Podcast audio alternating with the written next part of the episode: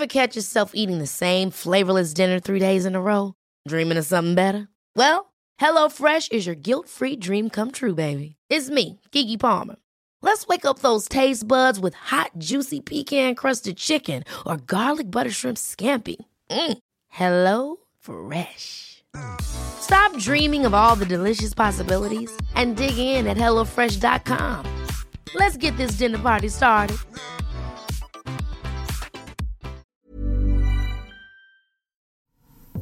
You have to include all kinds of pictures. And I remember saying to Michael, my husband, you don't look friendly enough in that photo. We're not going to be chosen. You look too, you look too angry. And he, he thought I was just going crazy because you put all this pressure on yourselves to be chosen. And I also remember him putting that is one of the questions is what's your favorite holiday? And Michael said Passover. And I said, that's the wrong answer for a surrogate. The answer is Christmas or Thanksgiving. Why? You can't say Passover. And he said, I don't want an anti Semite carrying our baby. It was like the weirdest conversations we were having. That's Andrea Syrtash. She's talking about how she was freaking out with her husband Michael about the profile they were making to attract a surrogate. And let me go on the record and say, I wouldn't want an anti Semite carrying my baby either. As you can probably guess, this episode is a surrogacy story. But first, let's start at the beginning. My name is Andrea Syrtash. I'm an author and relationship expert, and I launched a site called Pregnant-ish, which is the first media site to help singles, couples, LGBTQ navigate the wacky world of getting pregnant with help. I live in Brooklyn, New York. I'm originally from Toronto, Canada, and I live with my husband, Michael. We've been together for 12 years.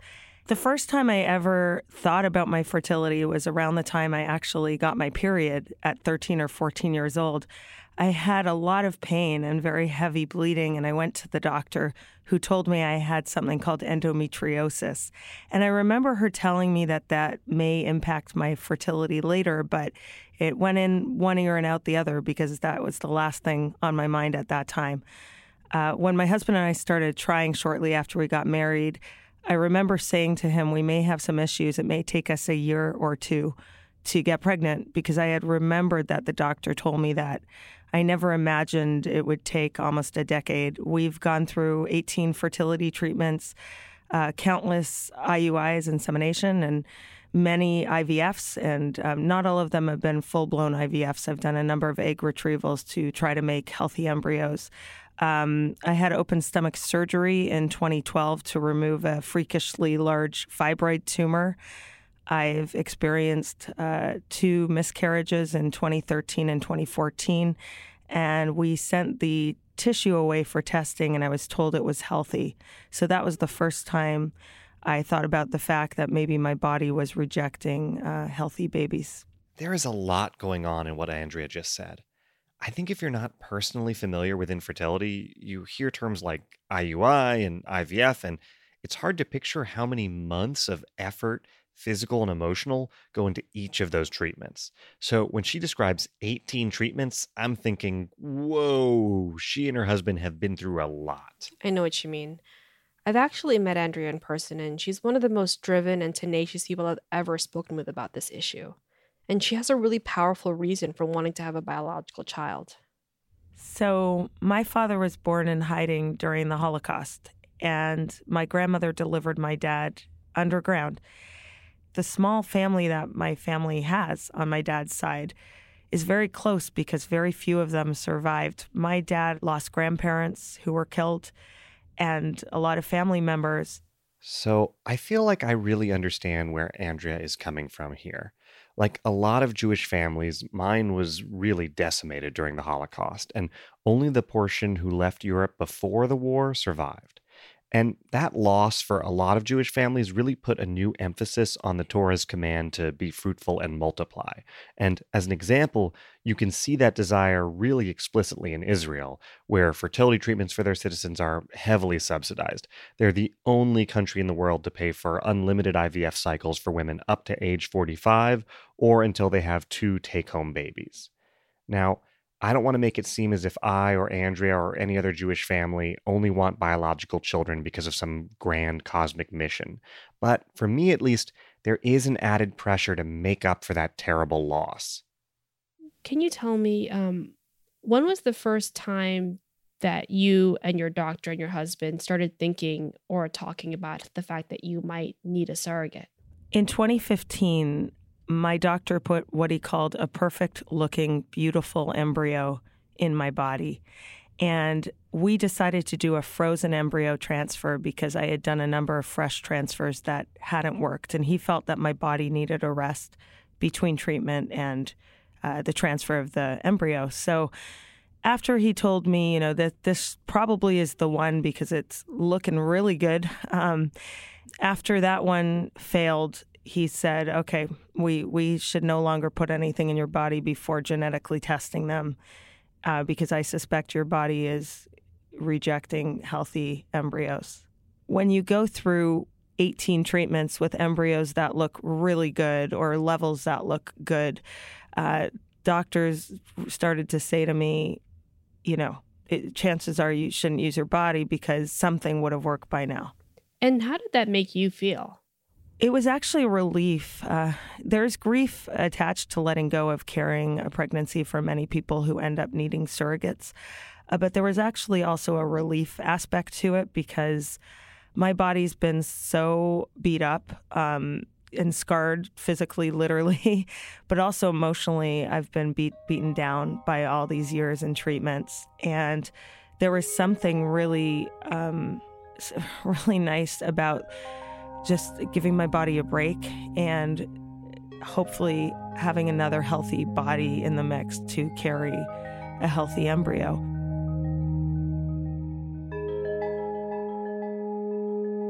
We're going to come back to Andrea's story, but first let's zoom out and take a high level look at what surrogacy is like in North America. And to start off, I think that culturally, right now, surrogacy has a really bad reputation. It's the sort of thing that gets used as a plot point in Lifetime original movies, or more prominently in The Handmaid's Tale, which is kind of its own infertility horror genre in which everyone in America is infertile and using the few remaining fertile women as slaves and breeding stock. There's also this imaginary idea out there that surrogate pregnancies are a way for hyper driven career women to keep on pushing on that partner track or tackle that big project at work while paying another woman to gestate their pregnancy for them. And it's frankly BS. It ignores the many real reasons why Andrea and other intended parents can't carry their own pregnancies as much as they want to and would need a surrogate. Right. We talked to Candace Wohl earlier this season who had to have a hysterectomy because of uterine cancer. She's a great example of someone who had viable embryos but needed a gestational surrogate to carry them. And gay couples are also using gestational surrogacy to help them have genetically related kids. I think maybe one reason surrogacy has such a bad reputation is that so few people have firsthand experience with it. In the US, it's really rare. There are only about 2,000 births a year from surrogacy. Yeah, and that's out of 4 million total births a year. So it's a drop in the bucket nationally.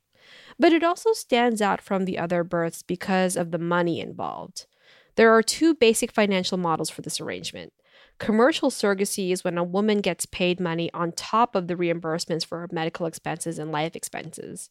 And then there's uncompensated or altruistic surrogacy, which is when a woman is strictly reimbursed for her medical care and pregnancy related expenses only. Only 14 countries, including the US, have laws that allow both kinds of surrogacy. Andrea and Michael knew that the only way they could have genetically related children was to go with gestational surrogacy.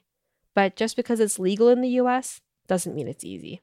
Surrogacy can cost uh, between easily in this country between forty and two hundred thousand dollars, and you know forty or fifty is on the very low end. So I start. We started to look at Canada, where we're from originally, um, because it's in Canada, it's actually illegal for surrogates to charge to carry. It's altruistic surrogacy, and we felt uh, that would be more within our, you know, ability um, financially.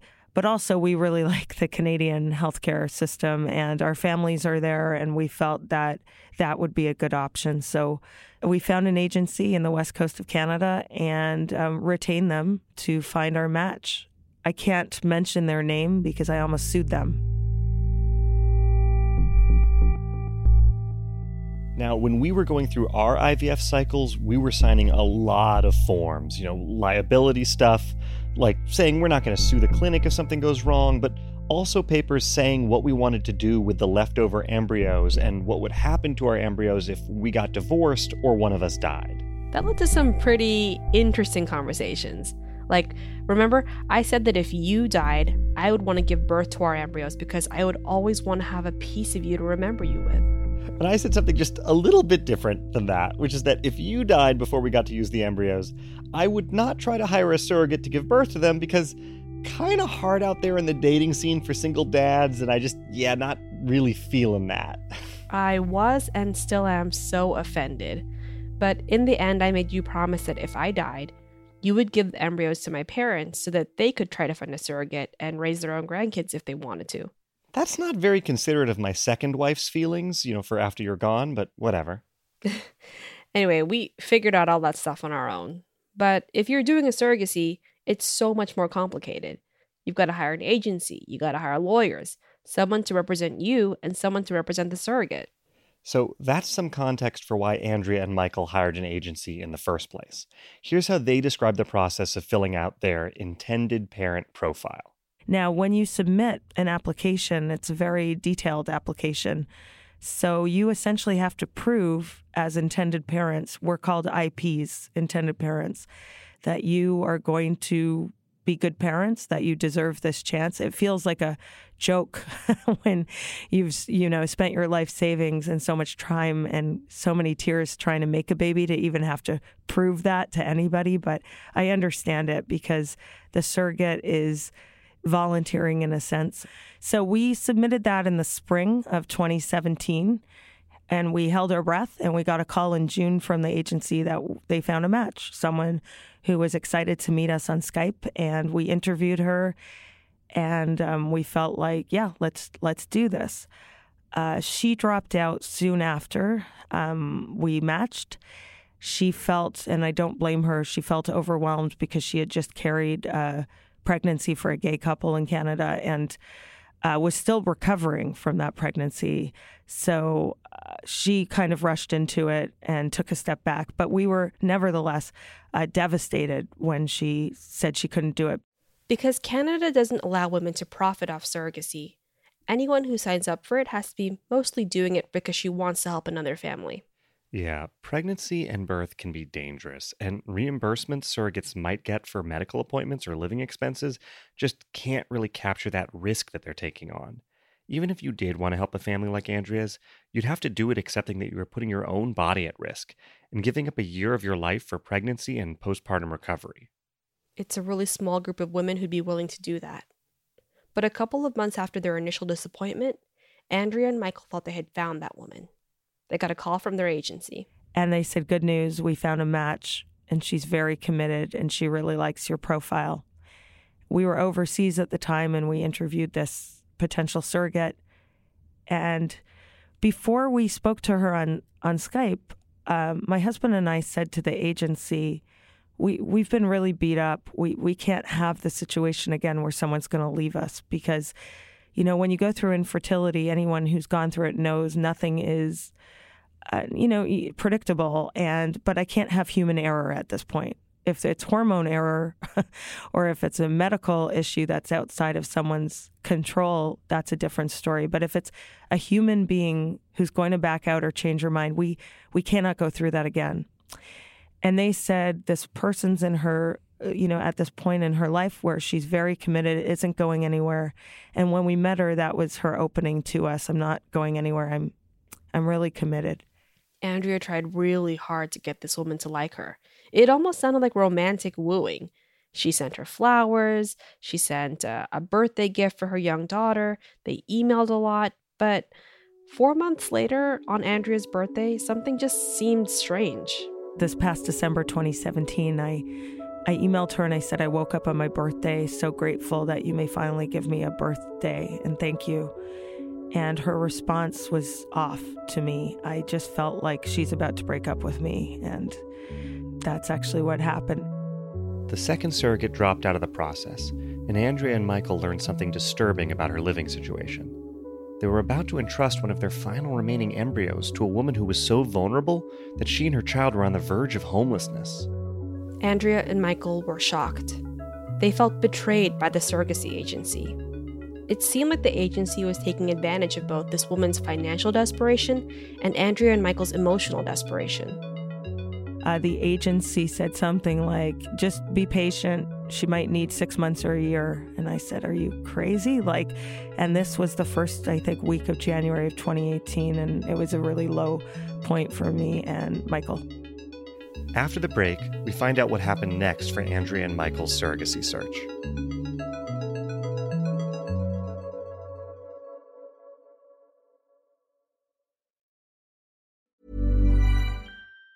If you thought the only way to get a more defined jawline with natural looking results was through surgery, think again. Juvederm Volux XC is a non surgical injectable gel filler that improves moderate to severe loss of jawline definition and can help you achieve natural looking results with little downtime. Even better, this improved definition lasts up to one year with optimal treatment. No maintenance required. Improve jawline definition for a smooth, sculpted look with Juvederm Volux XC. For important safety information and to find a licensed specialist, visit juvederm.com. That's J U V E D E R M.com. Not for people with severe allergic reactions, allergies to lidocaine, or the proteins used in Juvederm. Common side effects include injection site redness, swelling, pain, tenderness, firmness, lumps, bumps, bruising, discoloration, or itching. There's a risk of unintentional injection into a blood vessel, which can cause vision abnormalities, blindness, stroke, temporary scabs, or scarring. Talk to a licensed specialist to find out if it's right for you. Ever catch yourself eating the same flavorless dinner three days in a row?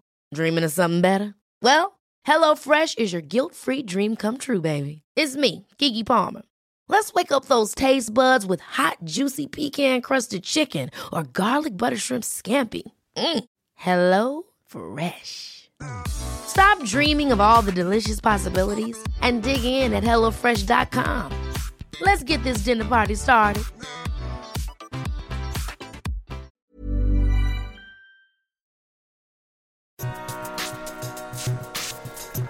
We were so happy that IVFML got some attention. One of the most exciting things that happened was that it landed on Atlantic's top 50 podcasts of 2017. They called our marriage, quote, passive aggressive. Very good, accurate review. Ringing endorsement. And after all of those reviews and messages, we realized that there was one thing we forgot to ask of you guys, which is to review us, to rate us. Yeah, we forgot to do the most basic thing, which is ask you to go to the iTunes store and give us five stars and a nice little recommendation. If IVFML helped you feel heard, it helped you find your community, or if it helped you come up with a way to explain your situation to family and friends, please let us know. You can reach us at ivfml at huffpost.com. A lot of you guys have already reached out. Again, that's ivfml at huffpost.com. Thanks.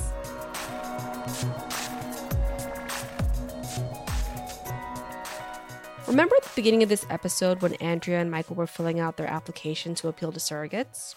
Yes, and Andrea was afraid that talking about Passover would turn off people who might consider helping them. Right. Andrea said that many Canadian surrogates are from small towns, and she had no way of knowing if they had ever met or been close to Jewish people. And she just didn't want to put anything on the application that might alienate or scare them. Well, in the end, Michael ended up winning their argument. And here's why we're not religious, uh, but the reason Michael chose Passover is because it was a holiday where the family gathered around a table and strangers came over, friends came over. It was just a great holiday for people to be together. And he said, That's a wonderful holiday to mention to a surrogate. And I said, You're, you're right. And he added, and if she's racist, if this is an issue, we don't want her carrying her child. And I said, You're right. So he kept it in. I don't know why, but that, that is making me tear up right now. You know, um, I think what, and I don't want to speak for you, but I, I think anyone who's been through this process as you have understands the desperation and the depth of emotion and the, the, the wanting is so, so big and you're kind of going to do it at any cost. And there's something that's both beautiful and pathetic about it. So I, I was struck when I heard this part because what about that made you cry? Well, because I've been to Passover dinners with your family and and it's she's right. It's such an esoteric and rare holiday that less than 1% of the world's population celebrates, but it's so beautiful. It's everyone that you love gathered together, eating a meal and commemorating this epic miracle. And I think maybe you were looking ahead a little bit because the rest of Andrea's story involves family and something a little bit miraculous. Well, in January of 2018, after the surrogate in Canada dropped out, it was a very hard time for me and Michael because our my mother-in-law had started chemotherapy for uh, lymphoma that same month, and we just felt like we couldn't see straight. We were just having a hard time, and my cousin's husband emailed to see how we were doing, and I, I was just honest. I said, "Crappy. How are you?" And I told him what was happening. He relayed the situation to Andrea's cousin, who then sent Andrea this fateful text message. Have you ever thought of a family member to help? And when I read it, I was shaking so much that I couldn't actually call her because I would have sounded like a crazy person. Meet Alana. My name is Alana Ox. I grew up in Toronto, Canada, and I am 31 years old. I am married with two children. Andrea is my first cousin. Our fathers are brothers. Alana remembers always looking up to her big cousin Andrea, but they didn't grow up together. So it took a long time for Alana to figure out that her cousin was having problems conceiving and carrying a pregnancy to term. We never really spoke directly to Andrea about any of the struggles she would have. I would find out from her mom, who's my aunt, or her older sister, because we'd always joke around like, when's Andrea gonna have kids? When once I had my first, she was like, oh, it's my turn now, you know. And then when I, I, I knew things were going on after time went by and she wasn't having children, I, I just knew that she was struggling and uh, from family members. We don't get together as often as we'd like, but we talk. So she happened to be in my area. So I left work uh, early one day just to meet her for lunch. And she was telling me that she was excited to have found a surrogate and that, you know, they were hoping to be pregnant by last January. So once January came around, um, you know, I had her in my mind and it was kind of on my radar and I knew what it had taken for them to get to this point, even to to even consider a surrogate, because they'd been through so much. So I, I kind of been involved over the last ten years, just hearing things here and there. Um, and then my husband randomly texted her in January, I think the same day her surrogate dropped out, not realizing. He just texted her like, "Hi, how are things going?" Like out of the blue, because they also get along, they know each other. Um, and she was like, "Actually, not so good. Our surrogate just dropped out after months of." working with her, um, and it's very unexpected. So when I came home that day, he told me about his like kind of texting conversation with her, and I kind of just looked at him, and I was like, you know, I'm gonna, you know, reach out to her. About five years ago, Alana had once offered to donate some eggs to Andrea, so it wasn't that far of a stretch to think she might donate even more. But Andrea could have never guessed she'd be willing to carry a pregnancy for her. Most importantly, she would have never asked it's just such a huge ask to ask a friend or family member to carry a pregnancy. It's at least a year of their lives. I know from going through so many fertility treatments that the shots, especially progesterone and oil in the butt, aren't so fun. I just didn't want to subject someone I loved to that. I, I didn't want her to feel obligated to help. Um, it's just not something I would ever ask someone to do. Alana was absolutely certain about it, even over her husband's worries.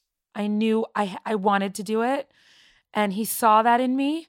So I think he just kind of had to accept it. If I'm being completely honest, um, I I really started off by telling him I just want to have a conversation with her about it to learn more about it. I'm also an Orthodox Jew, so like I called my rabbis. I didn't anticipate any issues. It's very much encouraged to help, but I was curious also to know the religious perspective on it once I started talking to her the next day, I, just realized I had to do it. I can't explain it. Like I've never, she's always been my big cousin. She's very confident and successful. And I saw a different side of her that was very vulnerable and beaten down. And I'm tearing up as I'm talking to you. It just, it made me really sad. And once I realized how much easier it would be for me to do this with her and how much we could get this farther along much quicker and easier, um, I, I just you know, by the time I came home, my husband saw that my mind was made up. So he kind of had to accept it and we just kind of went along with it together. In so many ways, Alana was the perfect candidate for a surrogacy in general, not just for Andrea. She already had two of her own children, and those pregnancies were healthy and uncomplicated.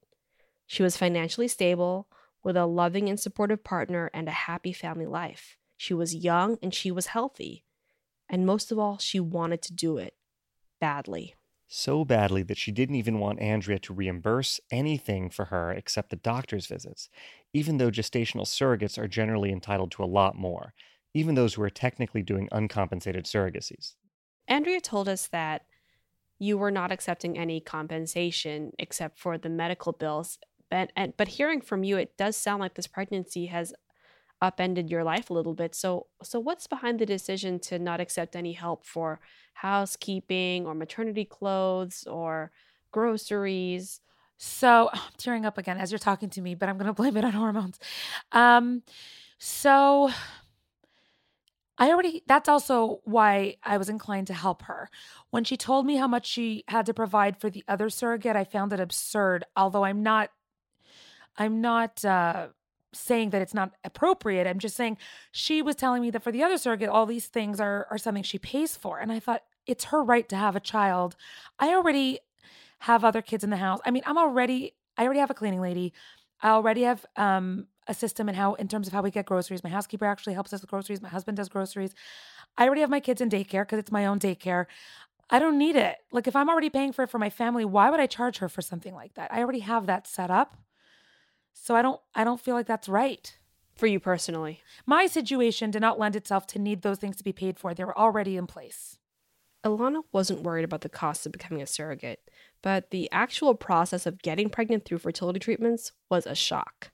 Well, I've never gone through fertility treatments before, and I have a fear of needles. So, the nine weeks plus of hormone treatment, which are needles in my behind, plus oral um, progesterone and estrogen pills, and other fact things that I had to do just to prep my body for the transfer. And then once the transfer of the embryo was in me, to keep my body from not rejecting the embryo. That was very hard for me, not because I was like cuckoo hormonal. It was more physically, like I started getting migraines. They thought I was having blood clotting in my legs, which can happen when you're on certain um, hormone pills, um, which turned out to be nothing, thank God. But just the I, I did probably develop anxiety about getting the needles. Honestly, the first time we did the needles, my husband, thankfully, he was a good sport about doing it for me. Um, the first time we tried, the needle dislodged and got stuck inside of me, and there was blood squirting everywhere. But the needles, hormones, and implantation all worked. When we talked to Alana in mid October, she had just made it to the beginning of her third trimester. She told us that she felt large and in charge, and that physically, the pregnancy has been just as smooth as her previous two. I, I feel great. The only difference is it's not mine, so maybe I'm a little bit more nervous and in different kind of way. How so? I don't know. Like if I trip and fall, God forbid, it's different when it's your own and you're carrying someone else's baby. Not that I want to trip and fall if it's my own either.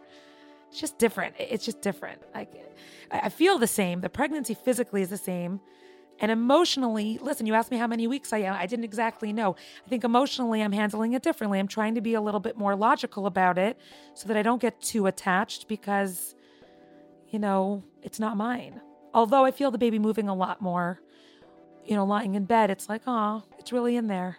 Even though I'm large and it's clear I'm pregnant, it, it could play with your head. It's different than my other pregnancies. It's just different. So if Ilana's pregnant, that means Andrea's pregnant-ish.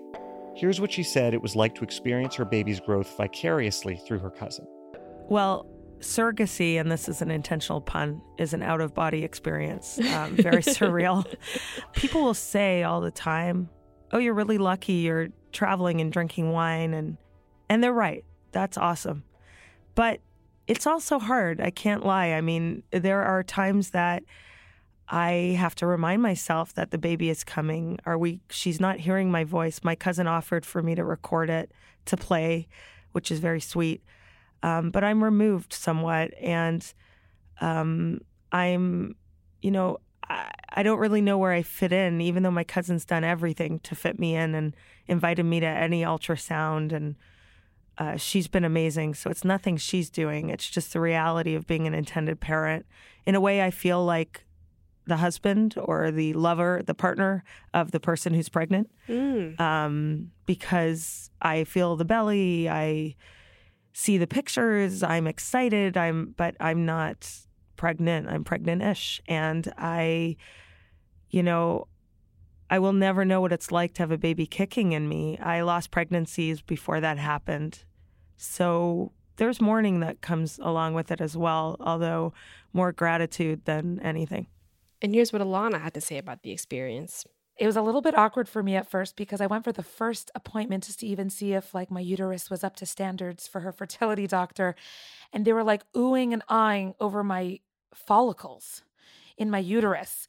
Look at the le- look at how long they are and how lush they are. I literally and I was like so embarrassed. I was like, "Thank you." Like I didn't know what to say. Like like do you compliment someone on like the color of their hair if it's naturally like a beautiful color? Like you don't I felt like I didn't do anything to deserve that. So at the beginning it was awkward because every time we leave a doctor's appointment, I could see on her face she was like, "No doctor's ever just said, "Great, looking good. See you next time."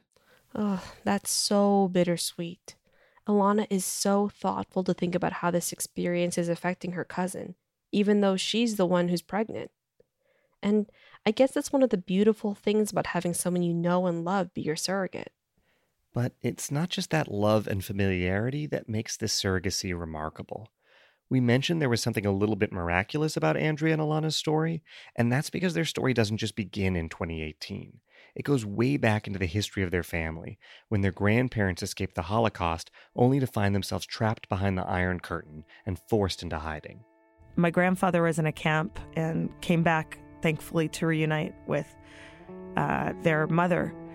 But they, you know, they lost a lot of family. And in 1956, when they escaped the communist uprising in Hungary, my father carried Alana's father on his back and they walked to another country as refugees. To give a little context here, remember that Andrea's father was born in hiding during the Holocaust, and his brother, Alana's father, was born 10 years later. So when she says her father carried Alana's father on his back, she's being literal. Her 13 year old father carried his three year old brother on his back out of Budapest to safety. And so when Elena offered to carry, she said something I'll never forget. She said, We have such a small family. Let me try to help rebuild it. I said to her, I, I, it's amazing to me that my dad carried your dad on his back and you have my back. So it just really felt like a true circle of life story, family story. Ah, I'm so sorry that I don't, I know that I already know all the parts of your story, but like I don't know, there's something weird or wrong today. I just can't stop crying.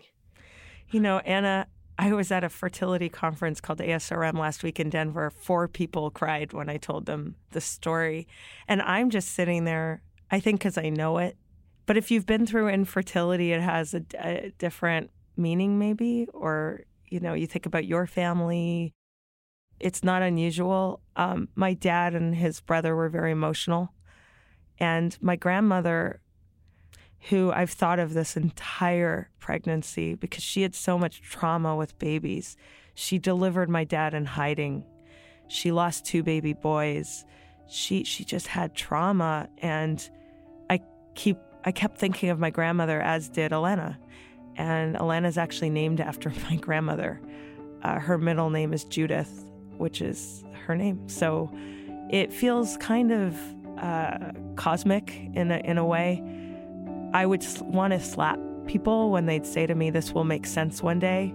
And by the way, with grief, never try to wrap it in a pretty bow. Sometimes it doesn't make sense and it just sucks. And people need to just sit with that and not try to make it better. But in this case, I can honestly say I couldn't have written this chapter better. We want to say thank you so much to Andrea Syrtash and Alana Ox for sharing their story with IVFML listeners. And please check out Andrea and Alana's story in People magazine, which first wrote about it back in September. If you want to learn more about what Andrea does, check out pregnantish.com. That's P R E G N A N T I S H.com. IVFML Becoming Family is produced and edited by Anna Almendrala, Simon Gans, Nick Offenberg, and Sarah Patterson, with additional production this episode by Derek Clemens.